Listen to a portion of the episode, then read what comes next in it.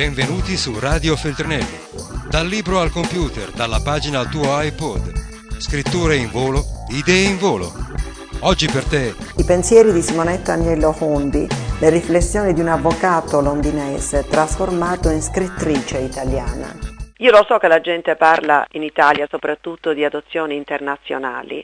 Io parlo di quelle intercontinentali, che hanno oltre all'elemento di una nazione diversa, quello in genere di una razza diversa.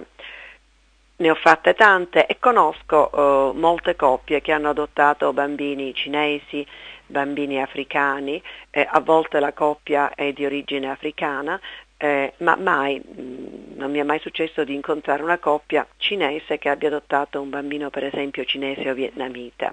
Queste sono le adozioni eh, di quei genitori disperati che non trovano il bambino simili a quello che avrebbero potuto avere, che hanno dei problemi di età per esempio e che dunque devono ricorrere all'adozione internazionale.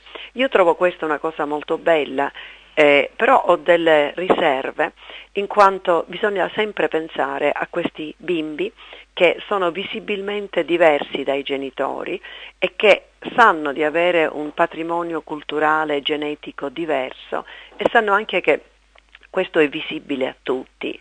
Il desiderio di ogni bambino e forse di ogni uomo, di ogni essere umano è di essere come gli altri.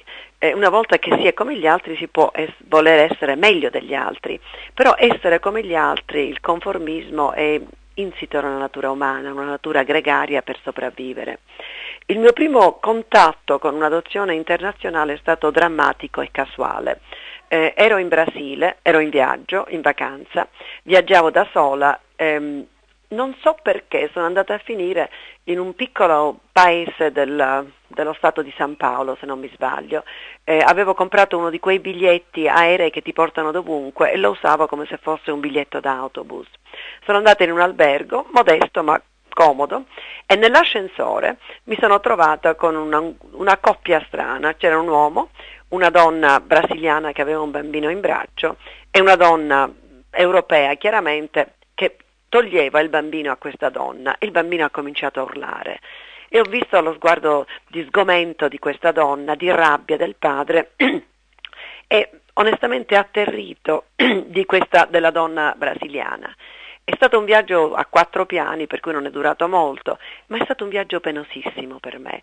Non capivo quello che succedeva. Poi quando sono scesa giù alla portineria ho chiesto e mi dicevano che loro affittano regolarmente delle stanze a coppie che vengono dall'estero per incontrare i, loro, i bambini che adotteranno. Ho rivisto questa coppia dopo, li vedevo tesi, stanchi, il bambino aveva paura con loro, avrà avuto 5-6 mesi, eh, la donna eh, brasiliana stava sempre più in disparte.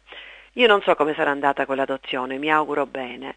A me ha fatto tanto male al cuore vedere questa situazione disperata in cui la mamma adottiva vuole il bambino, la donna che ovviamente non era la madre, sarà stata l'impiegata dell'orfanotrofio, chissà che, o dell'agenzia adottiva, era abituata a queste situazioni ma ne soffriva sempre e l'uomo non sapeva che fare.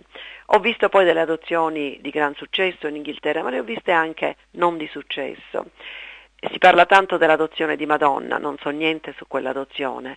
Eh, spesso eh, amici o clienti che adottano dicono io ho tanto benessere, voglio dividerlo con qualcun altro. Questo è un bel sentimento. Spesso dicono io volevo un figlio, il nostro matrimonio non è completo senza figli. Anche questo è un bel sentimento. Spesso dicono voglio qualcuno a cui voler bene, e questo è bello. Spesso però dicono ancora di più voglio qualcuno che mi voglia bene.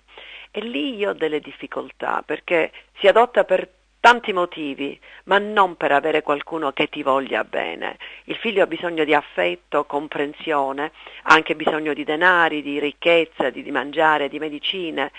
Eh, ma se si pensa all'adozione come dar voler bene a qualcun altro, forse si può anche risolvere il problema delle adozioni internazionali, eh, si prenderanno i bambini abbandonati di altre culture, di altre civiltà, eh, di altro colore.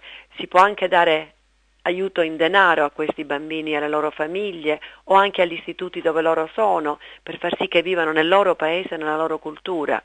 Si può anche portarli con sé nel nostro mondo. Ma ho sempre una grande paura e ricordo sempre quel viaggio in ascensore che per me è stato un'esperienza fondamentale, penosissima e indimenticabile in Brasile. Radio Feltrinelli, tieni la mente sveglia, non smettere di leggere. Resta collegato a questo podcast.